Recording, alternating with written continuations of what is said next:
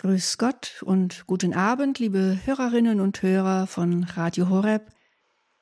Mit einer großen Osterfreude im Herzen begrüßen wir Sie heute Abend wieder zur Quellgrundsendung, die Sie wie immer am zweiten Freitag im Monat aus Mainz hören, und zwar aus dem Kloster der Klarissenkapuzinerinnen von der ewigen Anbetung. Und am Mikrofon sind wie gewohnt Schwester Maria Theresia und Schwester Franziska Katharina. Wie könnte es anders sein, als dass wir uns heute Abend mit Ostern beschäftigen? Geht es Ihnen nicht auch so, dass Ostern eigentlich viel zu schnell vorbeigeht, obwohl es, obwohl es doch noch gar nicht vorbei ist? Man muss Ostern einfach 50 Tage lang feiern. Ein Ostersonntag und vielleicht noch ein Ostermontag, wie es bei uns in Deutschland übrig, üblich ist, genügt einfach nicht. Wir brauchen Zeit. Wir brauchen Zeit, das, was geschehen ist, wirklich ja zu verdauen, es in uns aufzunehmen und immer wieder zu, zu betrachten, zu ruminieren, zu meditieren. Und genau das möchten wir gerne heute Abend gemeinsam mit Ihnen tun. Es ist immer schade, wenn kurz nach Ostern alles wieder weggeräumt wird in den Geschäften und zu Hause, wenn alle Ostergestecke wieder verschwinden und man sozusagen zur Tagesordnung übergeht. Dabei ist die Tagesordnung in dem Sinn, im geistlichen Sinn, eigentlich noch gar nicht dran. Und es ist gut, dass wir nicht nur 50 Tage Ostern feiern, sondern 52 Sonntage im Jahr sind Tage, ja, die Ostertage sind. Tag des Herrn, wo wir an die Auferstehung des Herrn denken. Es ist auch gut, dass wir uns auf Ostern intensiv vorbereiten durch die Tage der Fastenzeit und dann ganz besonders in der Karwoche. Und ich kann mir kein Ostern vorstellen, ohne dass wir Palmsonntag, Gründonnerstag und Karfreitag gefeiert haben und den Kasamstag durchgestanden haben, den Tag der Grabesruhe, den Tag, in dem wir daran denken, dass Jesus im Grab lag und ja, diese Niedergeschlagenheit der Jünger uns vor Augen steht. Wie kann, könnte man sonst in der Osternacht wieder das Halleluja singen, es mit ganzem Herzen, mit großer Freude singen, wenn wir uns nicht so darauf vorbereitet hätten, wie wir es, Gott sei Dank, durch die Anleitung der Kirche tun. Genauer betrachten möchten wir heute Abend gerne die sogenannten Osterbegegnungen. Wir lesen ja sehr viele Geschichten von Jüngern, die den Herrn plötzlich sehen, die dem Herrn begegnen, auch Maria Magdalena, die den Herrn am Grab sucht und nicht findet und ihm dann doch begegnen darf. Wir feiern jedes Jahr Ostern und das Osterfest ist ja immer dasselbe Fest. Wir feiern immer dieselbe Auferstehung, wir feiern immer denselben Herrn. Der Auferstandene ist immer derselbe. Aber es ist gut, wenn wir jedes Jahr ganz bewusst und neu Ostern feiern, denn wir, die wir Ostern feiern, sind nie dieselben. Ja, wir tragen immer denselben Namen und wir sind derselbe Mensch, den wir vor einem Jahr und den wir vor zehn Jahren waren, und doch sind wir anders. Wir sind weiter gewachsen, hoffentlich. Wir haben uns weiterentwickelt, wir sind älter geworden, wir sind hoffentlich reifer geworden, wir sind vielleicht fester gewachsen im Glauben. Auf alle Fälle können wir sagen, wir sind an jedem Osterfest anders. Und der Auferstandene, er trifft auf uns als Menschen, die sich ständig verändern. Er, der immer der gleiche Herr ist, er trifft auf uns, die wir dem Wandel unterworfen sind, die wir noch nicht sozusagen fertig sind, sondern einem Ziel entgegengehen, wo wir dann dem Auferstandenen begegnen werden in der Vollendung Jesus, der Auferstandene, er trifft uns immer anders an. Und man könnte sagen, so haben wir es jedenfalls aus den Osterbegegnungen herausgelesen, er gleicht sich immer wieder unserer Seele an. Er begegnet den Jüngern, so wie wir es in den Evangelien lesen, nicht immer gleich. Er sagt nicht zu Maria von Magdala, komm hier, sieh meine Wundmale, leg deine Hand in meine Seite, berühre meine Male und glaube. Ebenso wenig sagt er es zu den Emmaus-Jüngern. Er begegnet jedem Einzelnen ganz anders, auf eine andere Weise so, wie es für die, für den Einzelnen gut ist. Er passt sich der Seele an oder er gleicht sich der Seele an und begegnet so, wie die Seele es braucht. Und so kann man sagen, Jesus spricht keine Fremdsprache zu unserem Herzen, seine Sprache, die unveränderbar wäre, sondern er spricht zu jedem Herzen so, wie es das Herz aufnehmen kann. Er begegnet dem einzelnen Menschen so, wie der andere ihn dann aufnehmen kann. Wenn wir die verschiedensten Erzählungen der Erscheinungen Jesu nach seiner Auferstehung lesen in der Bibel, dann sind es Begegnungen in der Vergangenheit vor 2000 Jahren, und doch können wir bei all diesen Begegnungen immer wieder fragen, und wie begegnet er mir? Ist diese Begegnung mit seinem Jünger Thomas beispielsweise auch eine Begegnung mit mir heute? Wie kann ich diese Begegnungen Jesu mit den Jüngern auf mein Leben übertragen? Kenne ich diese Erfahrungen der Jünger? die dem Herrn begegnen. Und es ist ja interessant, dass bei allen Begegnungen Jesus der Aktive ist, der den Einzelnen entgegentritt sozusagen. Abgesehen von Maria von Magdala, die ihn ja im Grab sucht, aber eben bei den Toten sucht, ist ja eigentlich keiner da, der Jesus als den Auferstandenen suchen würde, obwohl er es angekündigt hat, dass er sterben wird und dass er auferstehen wird, ist keiner da, der den Auferstandenen sucht. Alle sind niedergeschmettert und glauben Jesus Tote. Aber er ist es nicht, er lebt und er stellt es unter Beweis in den vielfältigen Begegnungen mit seinen Jüngern und Jüngerinnen. Vielleicht öffnet er uns heute Abend auch das Herz für die Begegnung mit ihm, wenn wir auf die Heilige Schrift schauen und auf die Begegnungen des Auferstandenen schauen, die Begegnungen mit den Menschen, die ihm doch so nahe stehen, die er doch auch immer mehr an sich ziehen möchte. Und er möchte auch uns an sich ziehen und möchte uns begegnen, dort, wo wir stehen, dort, wo wir leben und vor allem dort, wo wir ihn doch suchen. Denn wir tragen ja alle eine große Sehnsucht nach ihm im Herzen. Eine Sehnsucht, die uns immer wieder offen hält für die Begegnung mit ihm. Machen wir uns heute Abend miteinander auf die Suche nach ihm und nach den Möglichkeiten, ihm zu begegnen. Doch hören wir jetzt erst einmal ein paar Takte Musik, dass wir zur Ruhe kommen und uns auf dieses Thema auch einstellen können.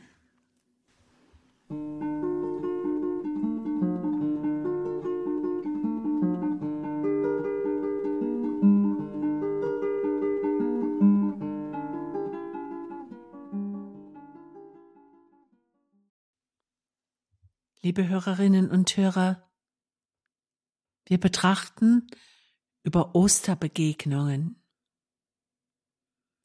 Etwas, was bis dahin noch niemals erfahren wurde. Da ist einer am Kreuz gestorben und plötzlich steht er in der Mitte seiner Anhänger. Da ist einer am Kreuz verblutet unter Zeugen. Viele haben es gesehen, denn viele haben ihn beweint. Und plötzlich steht er inmitten seiner Jünger, so wie uns das Johannes Evangelium berichtet. Am Abend dieses ersten Tages der Woche, als die Jünger aus Furcht vor den Juden die Türen verschlossen hatten, kam Jesus, trat in ihre Mitte und sagte zu ihnen, Friede sei mit euch. Nach diesen Worten zeigte er ihnen seine Hände und seine Seite. Da freuten sich die Jünger, dass sie den Herrn sahen. Soweit das Evangelium. Die Jünger hatten aus Furcht vor den Juden die Türen verschlossen. Es war gefährlich geworden, Jesus zu kennen, sein Jünger zu sein, als diejenigen erkannt zu werden, die ihm damals nachgelaufen sind, die mit ihm gesehen wurden, die seine Begleiter waren. Es war gefährlich geworden, diesen Menschen zu kennen. Und jetzt, jetzt sind sie verschüchtert, jetzt sind sie irritiert, jetzt finden sie nur noch Trost, indem sie zusammenhalten. Sie sind gemeinsam an einem Ort, in einem Raum, und wir können uns es nicht anders vorstellen, als dass sie bedrückt sind, dass sie ratlos sind, ja, ratlos. Sie wissen nicht ein noch aus, so ist es, genau so ist es. Wie könnten sie denn darauf kommen, dass Jesus lebt? Wie wäre es denn möglich, an das Unglaubliche zu glauben, das Unglaubliche für wahr zu halten? Und da heißt es in diesem Text, Jesus trat in ihre Mitte. Wo war die Mitte der Jünger?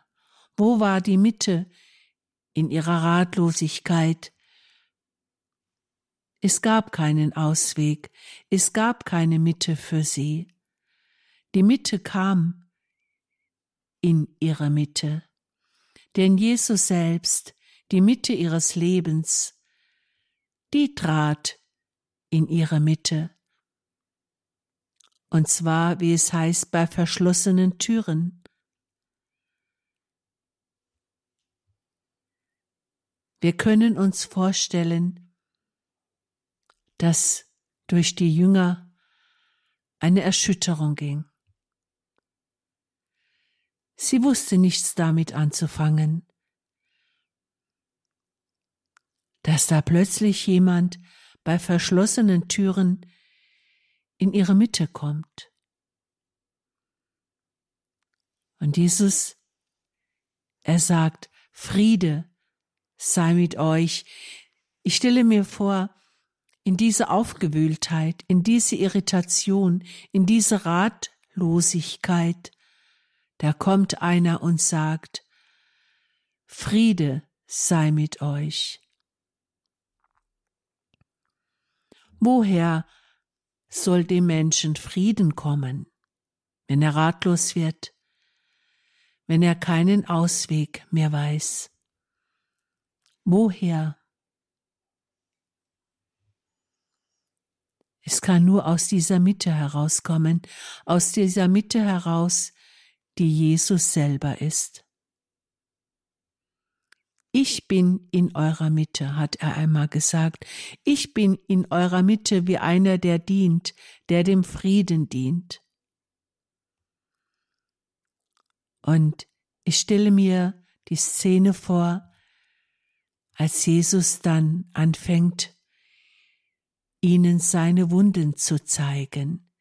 Jesus, der gekreuzigte, der als Auferstandener bei ihnen ist, er zeigt ihnen seine Wunden. Er zeigt ihnen die Wunden seiner Hände und seiner Seite. Jesus weist sich aus als der Gekreuzigte, der nun als der Auferstandene vor ihnen steht. Das heißt, die Wunden Jesu sind nicht vernarbt, sie sind nicht verschwunden. Bei uns Menschen, bei unserem Leib, da ist es doch oft so, dass man nach einer OP kaum mehr noch die Schnittwunden sieht, dass sie mit der Zeit vernarben. Ja, und wenn man Glück hat, verschwinden sie ganz. Aber bei Jesus sind die Wunden ein Echtheitssiegel. Bei Schwester Faustina sagt er einmal, wenn ihr mir nicht glaubt, dass ich euch liebe, so glaubt doch wenigstens meinen Wunden. Der göttliche Leib, der verklärte Leib, er hat verklärte Wunden, also immerhin müssen sie als Wunden zu erkennen gewesen sein, denn er zeigt sie ihnen. Die Jünger sollen durch den Blick auf seine Wunden Vertrauen gewinnen. Vertraut meinen Wunden, denn sie weisen mich aus als denjenigen, den sie ans Kreuz geschlagen haben, der sich festnagen ließ auf seine Liebe zu den Menschen. Die Wunden sind ein Ausweis für seine Liebe zu Menschen. Liebe Hörerinnen und Hörer, ich möchte so gerne diese Osterbegegnung der Jünger auf unser Leben übertragen. Und ich möchte uns wünschen, dass auch wir mitten in unserer Ratlosigkeit, die wir oftmals zu ertragen haben, mitten in den Irritationen dieses Lebens, möchte ich so gerne, dass der Auferstandene in meine Mitte kommt, in meine Mitte, das heißt in mein Herz. Und wie gerne hätte ich, dass er mir seine Wunden zeigt, die mir sagen, so sehr liebe ich dich. Wir dürfen es persönlich meinen. Wir dürfen es einfach auf uns selbst beziehen, diese Liebe. Friede sei mit euch. Wenn ich auf die Wunden Jesu schaue, im Glaube, dann finde ich Frieden bei allem, was mich irritiert, bei aller Ausweglosigkeit immer wieder Es bleibt uns nicht erspart, dass wir kämpfen, dass wir suchen, dass wir immer wieder irritiert werden, dass wir belastet werden von unserem Leben, von unserem Lebensweg. Denn wir Menschen, wir können nicht einen Weg gehen, der am Kreuz vorbeiführt. Nein, wir sind in einer Kreuzesnachfolge. Wir Christen, wir vertrauen darauf, dass im Heil des Kreuzes auch unser Leben geborgen ist. Das Kreuz, das uns erlöst hat,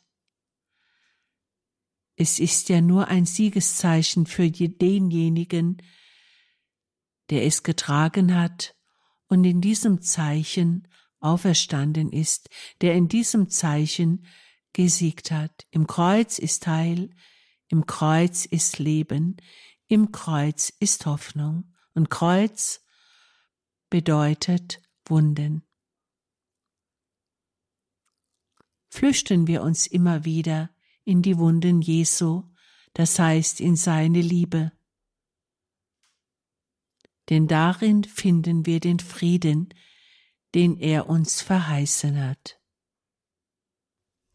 Jesus trat in ihre Mitte und sagte ihnen, Friede sei mit euch. Nach diesen Worten zeigte er ihnen seine Hände und seine Seite. Da freuten sich die Jünger, dass sie den Herrn sahen. Wie sehr wünschen wir uns das, den Herrn zu sehen und ihn in der eigenen Mitte haben. Nach einer kleinen Musikpause betrachten wir weiter über diese Geheimnisse der Osterbegegnungen.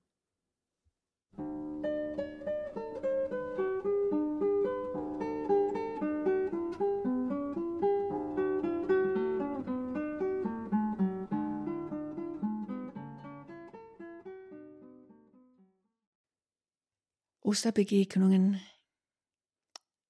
Wer wünscht sie sich nicht, die Begegnung mit ihm. Es gibt ein Evangelium, das mich immer besonders anspricht, jedes Jahr von neuem, wie ich vorhin schon sagte. Der Auferstandene ändert sich nicht, ist immer derselbe und das Evangelium ist immer dasselbe, aber wir sind immer wieder anders. Und so werden wir immer wieder anders angesprochen und immer wieder aktuell angesprochen mich angesprochen hat, das Evangelium bei Johannes im 21. Kapitel, wo davon die Rede ist, wie Jesus den Jüngern ein drittes Mal erscheint, wie er ihnen, wie er sich ihnen ein drittes Mal offenbart, und zwar am See von Tiberias. Sie kennen sicherlich alle dieses Evangelium. Es ist etwas länger, deswegen lese ich es jetzt nicht vor, aber es wird Ihnen sicherlich auch vertraut sein. Ich werde es versuchen, Ihnen ein wenig näher zu bringen. Das Erste, was mich immer wieder äh, nachdenklich macht, ist, wenn davon die Rede ist, wie die sieben Jünger am See von Tiberias zusammensitzen. Sieben Jünger, unter ihnen Petrus und die Söhne des Zebedäus, die uns ja doch sehr bekannt sind, also Fischer und die anderen Jünger, wahrscheinlich auch ehemalige Fischer.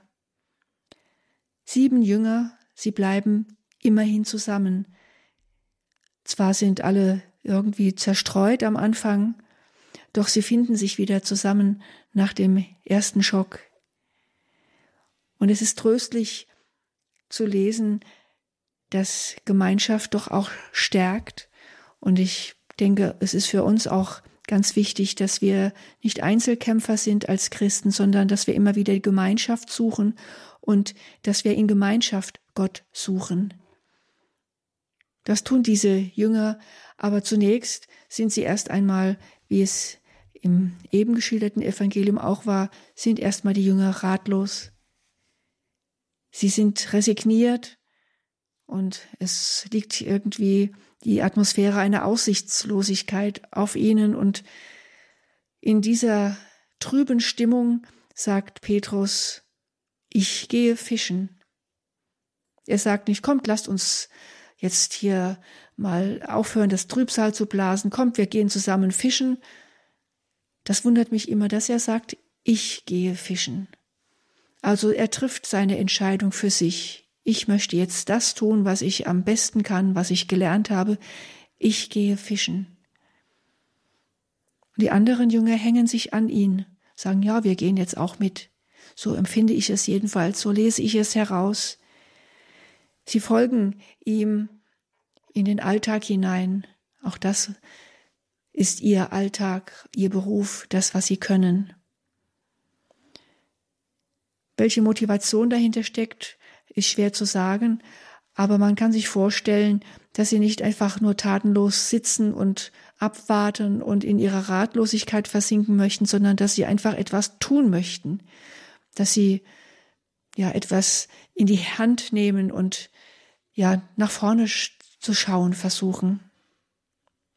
Aber auf diese Art und Weise zu fischen, das ist wohl eher ein Fischen im Trüben. Da ist kein Antrieb und wahrscheinlich keine Begeisterung und kein Engagement, jetzt etwas zu fangen. Sie gehen eben fischen, weil ihnen nichts Besseres einfällt. Wie sollte man da Erfolg haben? Wie sollte man da vorwärts kommen? Wie sollte man da Boden unter die Füße bekommen?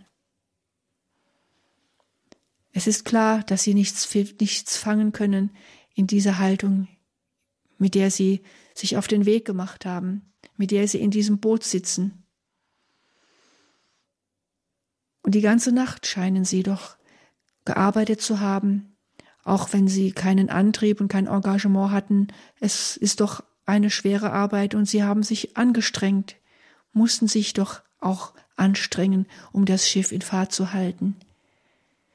Eine ganze Nacht Erfolglosigkeit, kein Licht in der Dunkelheit. Doch am Horizont am Ufer ist das Licht in der Dunkelheit. Plötzlich ist Jesus da.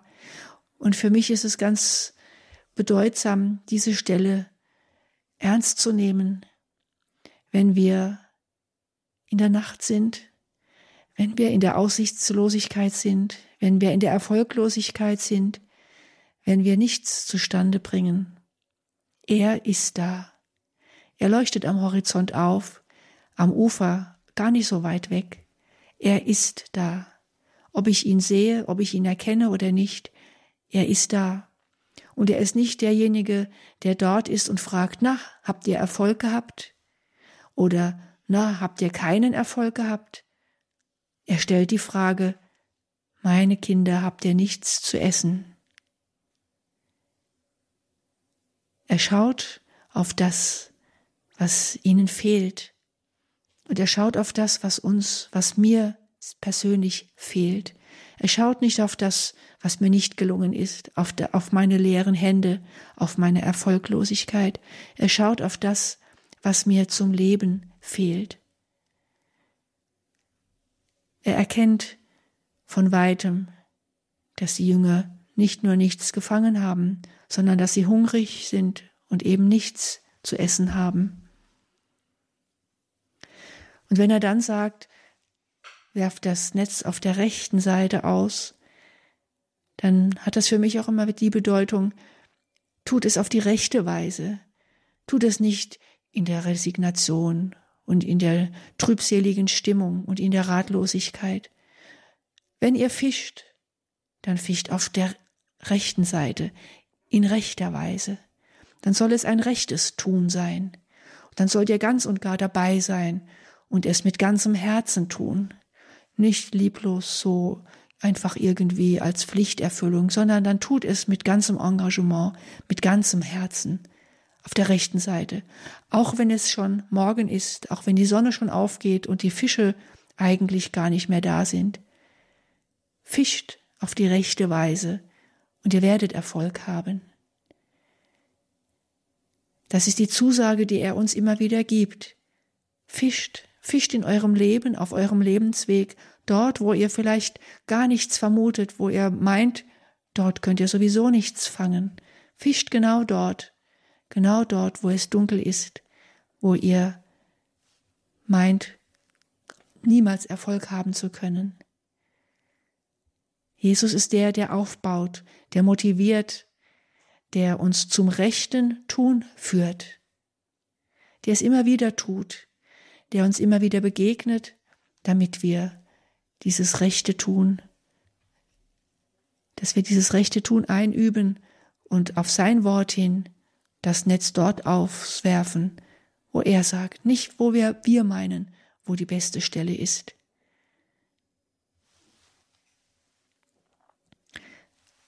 Und dann dieser Petrus, der ins Wasser springt. Da denke ich immer, das müssten wir immer wieder ihm nachtun. Ins Wasser springen, wortwörtlich. Wir kennen ja den Ausspruch, einfach ins Wasser zu springen, auch wenn wir nicht schwimmen können. Wir werden es lernen im Tun. Ins Wasser springen, weil unsere Sehnsucht uns zu ihm hintreibt, weil unsere Sehnsucht so stark ist, ihm zu begegnen, ihm nahe zu sein, nicht zu warten, bis das Boot irgendwann in seiner Nähe ankommt, sondern ja aktiv mit ganzen Kräften zu ihm hinschwimmen, schneller zu sein als das Boot, das uns vielleicht dorthin tragen könnte. Wie groß ist unsere Sehnsucht nach ihm? Würden wir es wagen, das Boot zu verlassen und ins Wasser zu springen? In unserem eigenen Leben, auf unserem Lebensweg? Jesus möchte uns seine Begegnung schenken und er steht an unserem Ufer, an unserem Horizont. Und er sagt auch zu uns, so wie er zu den Jüngern am See von Tiberias sagt, kommt her und esst. Kommt her, kommt her zu mir, kommt, er streckt seine Hände aus, komm und iss, denn ich bin das Brot des Lebens. Ich kann dir dieses Brot geben, nachdem du hungerst, dein Leben lang schon. Komm und iss. Komm, begegne mir. Komm, iss meinen Leib, den ich dir schenke. Komm, denn ich bin immer bei dir und ich schenke dir die Begegnung mit mir, die dich trägt, die dich auf deinem Weg weiterführt und die deine Sehnsucht zwar immer wieder neu weckt, aber auch immer wieder neu stillt. Machen wir uns auf, ihm zu begegnen. Er wartet. Noch einmal hören wir Musik, bevor wir uns wieder Jesus im Evangelium begegnen möchten.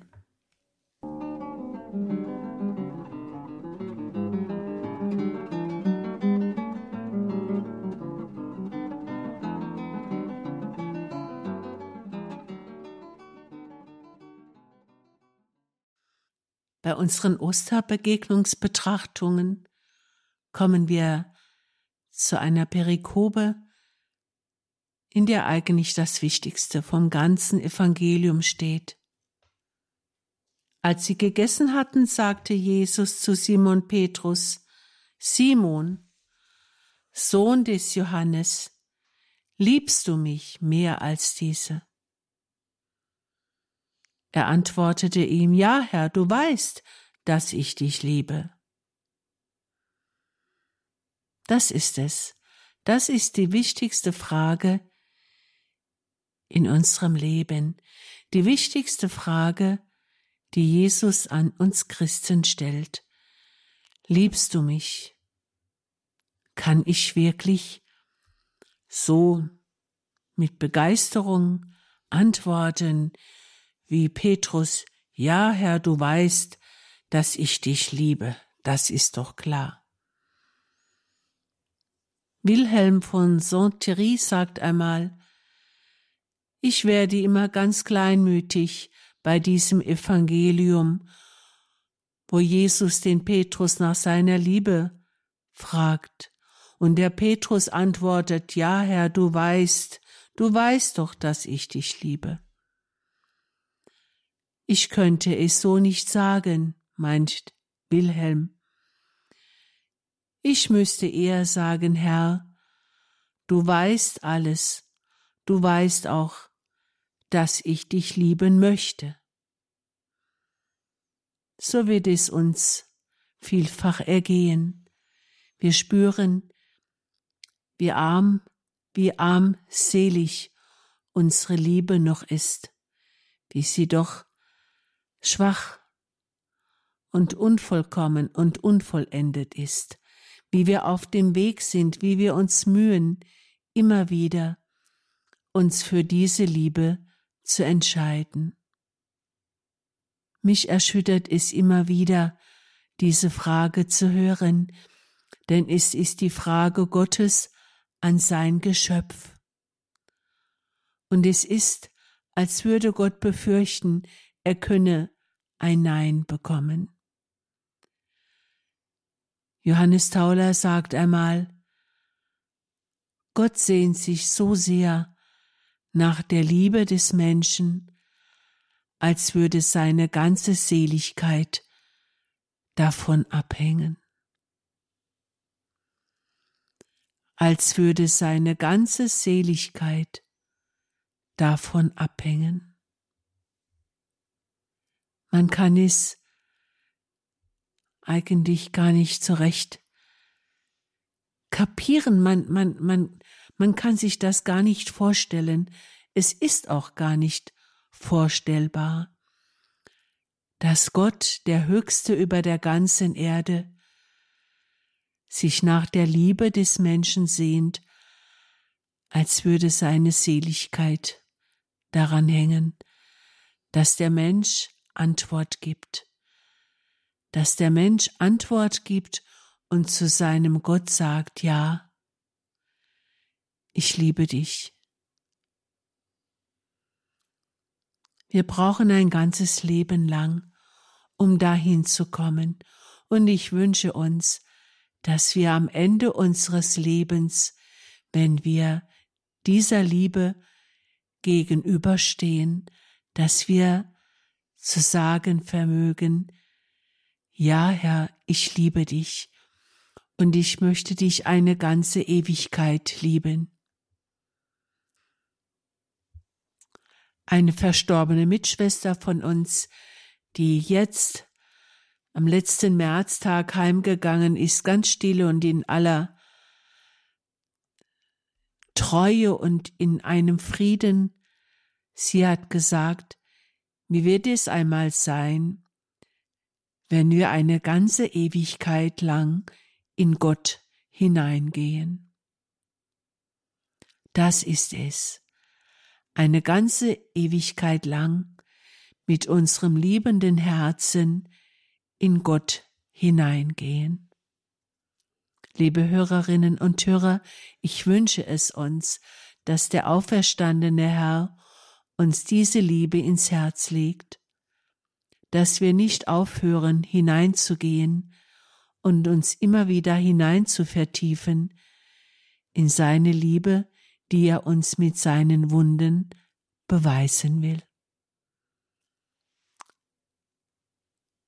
Wenn ihr mir nicht glaubt, so glaubt wenigstens meinen Wunden. Ja, Herr, ich glaube und ich glaube an deine Liebe. Mit diesen Gedanken, liebe Hörerinnen und Hörer, möchten wir uns für heute Abend verabschieden. Wir wünschen Ihnen noch eine frohe und gesegnete Osterzeit und bleiben auch mit Ihnen im Gebet und in der Osterfreude verbunden, Ihre Schwestern Franziska Katharina und Maria Theresia.